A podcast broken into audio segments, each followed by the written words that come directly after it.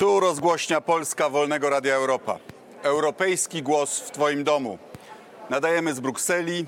Moim i Państwa gościem jest dzisiaj pan marszałek Jan Olbrycht, były marszałek województwa śląskiego, ale europoseł już czwartej kadencji. Czwartej kadencji. Członek komisji budżetowej oraz wiceprzewodniczący, świeżo upieczony, Europejskiej Partii Ludowej, największej partii w Parlamencie Europejskim. A spotkamy się, spotykamy się w szczególnym dniu, dniu przesłuchań kandydatów na komisarzy, w tym polskiego kandydata.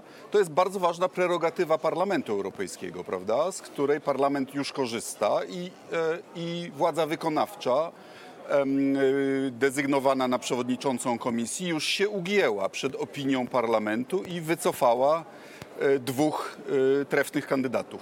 Tak, ale pod, podkreślimy od razu przede wszystkim, dziękuję za zaproszenie.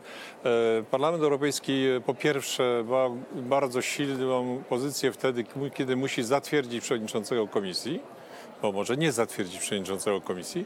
Po drugie, parlament przesłuchuje kandydatów i co prawda parlament nie ponosi odpowiedzialności za jakość tych kandydatów, bo to jest odpowiedzialność, prawdę mówiąc, rządów. Jeżeli jakiś kandydat wzbudza wątpliwości, to to jest pytanie do rządu, dlaczego takiego kandydata się przesyła. Kandydata parlament najpierw sprawdza przez swoje służby, dokładnie przez Komisję do Spraw Prawnych, po czym parlament odpytuje takiego kandydata, czy rzeczywiście zna się na tym, czego się podejmuje, i dopiero wtedy, kiedy parlament wyrazi swoją pozytywną opinię na temat wszystkich kandydatów, to wtedy głosuje pakietem. To jest o tyle ważne, że jeżeli na dzisiaj parlament już odrzucił dwóch kandydatów, to na razie nie mamy kandydatów z dwóch państw. Znaczy się nie ma kandydata Węgry z Rumunii i Węgry. Zgłosiły swojego stałego przedstawiciela. O tym słyszałem, że, że premier Węgier o tym mówił. Jeżeli, wtedy oni dopiero się pojawią w parlamencie i oni będą przesłuchiwani. Natomiast to się może zdarzyć oczywiście jeszcze w, w kilku innych przypadkach, ponieważ parlament naprawdę podchodzi do tego merytorycznie i posłowie, którzy pytają, no pamiętajmy, tu są posłowie, z którymi ja mam, ja mam okazję pracować już piętnaście lat. Oni naprawdę znają się na tym, co robią.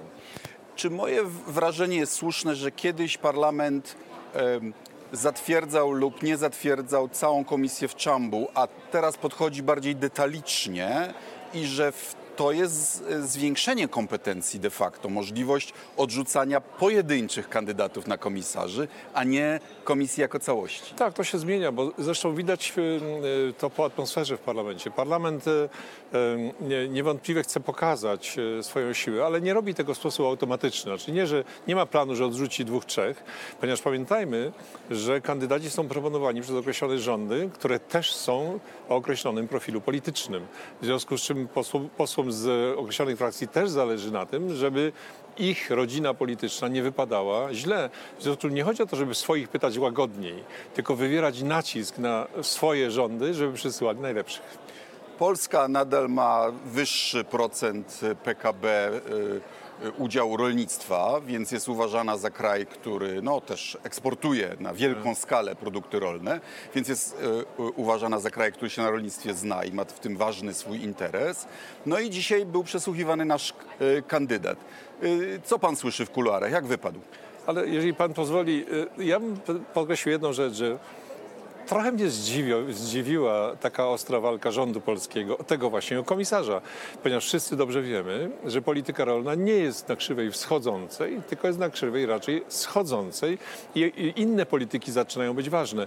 Jeżeli wchodzi polski komisarz, który albo wchodzi po to, żeby jednak zatrzymać tą krzywą spadającą, czego nie zrobi, albo jest człowiekiem, który... Bo to zależy bardziej od budżetu. Bardziej tak? od budżetu. W związku z czym pytanie jest, jaką on ma odegrać rolę w tej całej, w tej całej grze. Czy ma firmować? No, ma, ma spowodować, która jest, cytuję, aby opłaty bezpośrednie dla polskich rolników sięgnęły hiszpańskich. Chyba koniec cytatu. Tak, ja myślę, że raczej ma spowodować, żeby osoby głosujące w najbliższych wyborach uwierzyły, że rząd bardzo się stara o rolników, walcząc o komisarza do spraw rolnictwa. Ale ja pana prowokowałem do czego innego, bo z tego co wiem, polskie dopłaty już są na średniej unijnej. Tak? Nie, oczywiście tak. Znaczy, to jest wypowiedź również pana kandydata na komisarza, że będziemy walczyć o średnią. My jesteśmy już na średniej, w związku z czym to...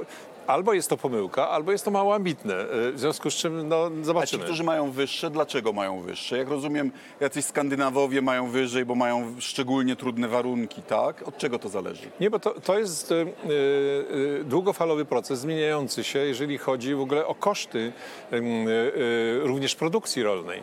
W momencie, kiedy zmieniają się koszty produkcji rolnej, one się zmieniają, to w gruncie rzeczy trzeba wyrównywać już dopłaty, bo nie można yy, yy, trzymać dopłat bardzo nisko w momencie, kiedy wiadomo, że gospodarka Gospodarka się rozwija, koszty rosną, w związku z czym w ten sposób byłoby to ze szkodą dla rolników.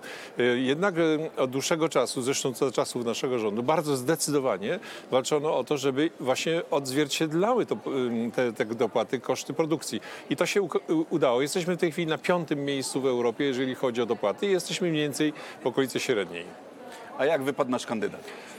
Z tego, co słychać, bo to ważne jest, co się w, w politycznych środowiskach mówi i jak się reaguje, to trochę y, y, y, słyszę, że jest zaskoczenie. Znaczy zaskoczenie, że kandydat nie wypadł porywająco, mało przekonywująco. No dobra, Mówił... ale jego rolą nie było porwać, tylko uzyskać akceptację. Więc jeśli y, y, chciał mówić na okrągło po to, żeby nikogo nie zrazić, to może to jest taktyka do obrony. Jeżeli kandydat mówiłby na okrągło, żeby nie zrazić, a nie mówi na okrągło, dlatego że nie posiada informacji bardziej szczegółowych. Ja też byłem zdziwiony, że, że pan Wojciechowski zdecydował się cały czas mówić po angielsku. To naprawdę trzeba znać język no, dobrze. No jak oceniamy jego angielski? Y, no to nie jest angielski, którym komisarz powinien się posługiwać na co dzień. Dlaczego? Ponieważ to są różnego typu niuanse językowe, które są potrzebne w tego typu merytorycznej rozmowie. Do merytorycznej rozmowy naprawdę trzeba język angielski, o czym zresztą pana posła nie muszę przekonywać. Walczył chyba o głosy zielonych, prawda? Bo, bo podkreślał y, y, środowiskowe aspekty rolnictwa, ale mówił, że będzie wspierał i małe, i duże, no to które w końcu? No jest, ja wiem, co, czym pan kandydat się zawsze bardzo interesował. Interesował się zwierzętami, dobrostanem zwierząt. Robił to zawsze z przekonania i zrobił to zawsze autentycznie i to wierzy, że to jest jego, że tak powiem, świat. Natomiast jeżeli chodzi o wszystkie inne detale dotyczące polityki rolnej, a właśnie walkę o szczegóły dotyczące rozwoju obszarów wiejskich, tak zwane zazielenienie, dopłaty również do, do bydła i tak, to to są bardzo szczegółowe rzeczy i naprawdę posłowie oczekują od kandydata no, bardzo gruntownej wiedzy na ten temat i oczekują tego, że on powie, czego chce. Znaczy, co chciałby zmienić. No tu mało powiedział i to się przejawia w wielu wypowiedziach tych, którzy go przesłuchiwali. Powinien był wiedzieć, że parlament poprzedniej kadencji miał ogromne wątpliwości co do propozycji komisji, co do polityki rolnej. I dzisiaj parlament oczekuje od nowego kandydata, żeby powiedział, czy on ma zamiar przyjść z tą samą propozycją, czy on ma zamiar ją zmienić i w czym mają zamiar zmienić. I tego parlament nie usłyszał. Nie usłyszał, ale się nie wyłożył, czyli co? Powinien przejść. Zobaczymy, jaka będzie decyzja tak zwanych koordynatorów, czyli po prostu poszczególnych frakcji. Oni zbierają się zaraz po, po przesłuchaniu i podejmują decyzję, czy e, zatwierdzić, dać pozytywną opinię temu kandydatowi, czy też e, oczekują jeszcze dodatkowych e, odpowiedzi na pytania i wtedy proponują następne spotkanie, tak zwane drugie wysłuchanie. Prawdę mówiąc, na, na tą godzinę ja nie jestem w stanie powiedzieć, jak koordynatorzy zareagują, ponieważ to są ludzie, którzy naprawdę się znają na rolnictwie, więc myślę, że będą brali pod uwagę wszystkie aspekty. Sprawa do, dopłat dla rolników przecina się ze sprawą, za którą pan tu odpowiada, mianowicie budżetem. I kwestią, którą mocno pcha prezydencja fińska, mianowicie powiązania budżetu, wypłat budżetowych z praworządnością. Tak. Czy tu nie ma zagrożenia dla dopłat bezpośrednich dla polskich rolników? Są. Są, to, to są zagrożenia, ale zagrożenia, od razu odpowiedzmy, płyną z łamania prawa, a nie z decyzji z Brukseli. To Czy znaczy... możemy to spuentować w ten sposób, jak rząd odpowiedział na zapytania o używanie systemu Pegasus? Niewinni nie mają się czego, nie mają się czym przejmować. Nie, to jest właśnie dokładnie o czym mówimy. To nie, nie wzięło się znikąd. Znaczy w ogóle pomysł takiego instrumentu nie wziął się znikąd. Wziął się z tego, że jednak zauważano, zauważono, że w Europie w różnych państwach przywódcy zaczynają zmieniać zasady gry. Jeżeli pan pozwoli, ja bym powiedział tak, używając pewnego, pewnego porównania, to jest tak jakby, jakbyśmy się umówili, że jeździmy po prawej stronie, prawda? I nagle ktoś w tej samej ekipie mówi, a ja będę sobie jeździł lewą stroną, prawda? I zobaczymy, co się stanie. Cała większość, która jeździ prawą stroną, nie tyle będzie na to patrzeć z, z politowaniem, ile będzie się bała. Że Ale po prostu... się też, że nikomu do głowy nie przyszło, że po spełnieniu przez kraje kandydujące kryterium kopenhaskich co do praworządności, jakiś kraj będzie sam sobie chciał demontować rządy prawa.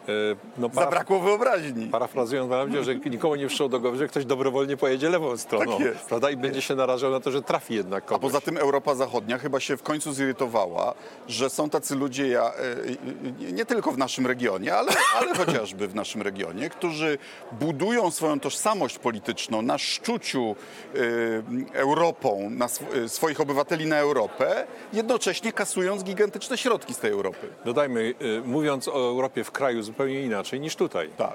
Bo byliśmy świadkami wielokrotnie tego typu zachowań. Tak czy inaczej, instrument się pojawił. Instrument się pojawił, żeby jednak powiązać praworządność z jakimiś rodzajami jednak reakcji. Reakcja przy mocy pieniędzy jest oczywiście ograniczona, powiedzmy sobie szczerze. Natomiast to chodzi o to, że z jednej strony ma artykuł siódmy, Z drugiej, z drugiej strony mamy postępowanie Europejskiego Trybunału, a to jest jakby takie bardzo d, d, precyzyjne i konkretne. I umówmy się, że to jest na horyzoncie, niezależnie od tego, jak będzie głosowała w Parlamencie Europejskim na przykład Platforma Obywatelska. To tak. Po prostu jest ten, ta góra lodowa, która na, do nas się zbliża i jeszcze nie jest za późno, żeby rząd się wycofał z łamania konstytucji i tą, tą gór, tego Tytanika od, tego, od tej góry lodowej przesterować na bezpieczne wody. Tak? Tak, znaczy ja muszę powiedzieć, ponieważ ja siedzę przy stole negocjacyjnym i w związku z czym mam do czynienia ze wszystkimi grupami politycznymi. Mogę spokojnie potwierdzić, że większość, absolutna większość jest za tym, żeby ten instrument był. Jest tylko różnica co do, co do radykalności. Na przykład yy, yy, niektóre grupy skrajnie lewicowe mówią, żeby zabrać pieniądze. Znaczy odebrać i dać na inne cele. My na przykład mówimy, że jeżeli w ogóle, to po pierwsze trzeba to sprawdzać we wszystkich państwach, a nie tylko w naszych czy na Węgrzech, tylko trzeba by zrobić regularne sprawdzanie we wszystkich państwach i tutaj przewodnicząca komisji to potwierdza. Po drugie y, uważamy, że nie można tych pieniędzy zabrać, bo wtedy traci się ten element motywacyjny. Te pieniądze trzeba przenieść do rezerwy, one czekają w rezerwie i wracają wtedy, kiedy sytuacja jest przywrócona. Po trzecie, jednak jeżeli rząd bądź partia rządząca y, doprowadza do łamania zasad państwa prawa, to jednak ci, którzy dostają pieniądze, to znaczy uczelnie, firmy, samorządy, jednak powinny być chronione. Organizacje pozarządowe. Tak, bo one, to przecież nie one odpowiadają za łamanie prawa. Więc my staraliśmy się wprowadzić takie poprawki. Zobaczymy, jak to się skończy. Natomiast co do y, samego faktu budowania tego instrumentu, moim zdaniem nie wzbudza on wątpliwości. Wręcz przeciwnie. Czyli to będzie niezależnie od tego, ile razy nas nazwą zdrajcami. To będzie, ty, tym bardziej, że to będzie przegłosowane w Radzie, czyli wśród państw kwalifikowaną większością, a nie jednomyślnie. Czyli nie ma możliwości zablokowania. Nie ma możliwości. A z innej beczki, podchodząc do budżetu, załóżmy, że Brexit się stanie tak. y, y, y, pod koniec października, no duży płatnik netto y, odpadnie. Od razu powiem w konkretach, jak to no, będzie wyglądało. Skąd, y, y, co, wyższa składka, czy dochody własne, jak to będzie? Y, jeżeli wyjdą w październiku, to pierwsza dziura pojawi się już w przyszłym roku. A chciałem tylko dodać, że jeżeli wyjdą na, poziomie, na podstawie porozumienia, to zostają... To będą jeszcze płacić. To będą płacić do końca dwa tysiące dwudziestego. Jeżeli wyjdą w październiku, wszystko się urywa, jeżeli będzie bez porozumienia. Wtedy dziura będzie wynosiła w przyszłym roku dwanaście miliardów euro.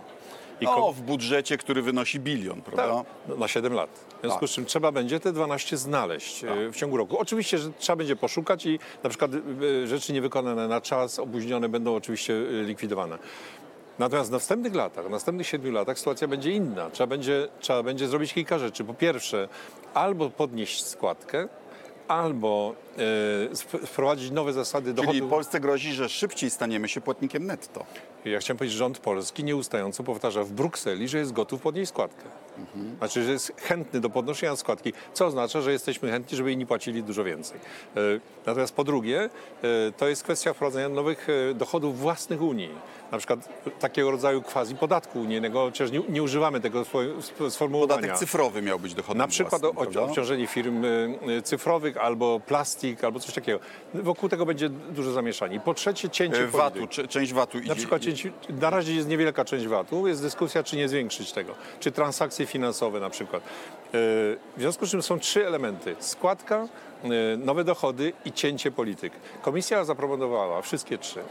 Komisja zapowiadała, trzeba podnieść składkę, trzeba stworzyć nowe dochody i trzeba ciąć polityki, w tym politykę spójności i politykę rolną y, y, trzeba będzie ciąć, oprócz tych dwóch poprzednich. W związku z czym stąd się wzięły te y, przewidywania jednak cięcia polityki. Jak pan ocenia stan przygotowań naszych do tych budżetowych negocjacji? Bo jak ja pamiętam, nasz rząd, no to najpierw komisarz do spraw budżetu, prawda, a potem negocjacje wokół tych kopert. A, a, a teraz mam wrażenie, że niektóre propozycje komisji nasz rząd zaskakują. Znaczy, mnie jest trudno odpowiedzieć na to pytanie, ponieważ w tej wersji oficjalnej jako główny negocjator parlamentu spotykam się prawie ze wszystkimi ministrami państw unijnych, oprócz polskich. Dlatego trudno jest mi wprost powiedzieć. Natomiast znam oczywiście stanowiska rządu. Stanowiska rządu są takie, że broni się na przykład polityki spójności czy rolnictwa, ale moim zdaniem to nie jest wystarczająco radykalne, zdecydowane. To nie jest coś, co, co pokazywałoby, że rząd polski w tej sprawie naprawdę jest gotów zawalczyć ostro. Czyli jest... nie wystarczy krzyczeć, trzeba jeszcze być profesjonalnym. I trzeba mieć dobrych partnerów. Trzeba trzymać z tymi, którzy są silni. Trzeba trzymać z tymi, którzy decydują, a nie z tymi, których chce się troszeczkę kontrolować. I tą rekomendacją dla Warszawy proponuję zakończyć. To była Rozgłośnia Polska, Wolnego Radia Europa, Europejski Głos w Twoim Domu. Nadajemy na Facebooku, transmisje będą także na Twitterze, na, na YouTubie. Zapraszamy z Brukseli i Strasburga. Dziękuję bardzo. Dziękuję, panie marszałku. Dziękuję bardzo.